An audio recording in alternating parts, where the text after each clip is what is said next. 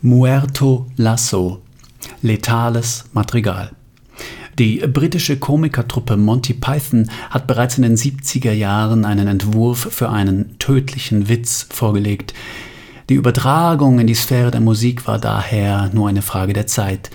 Basis des tödlichen Madrigals ist die Harmonik Carlo Gesualdos.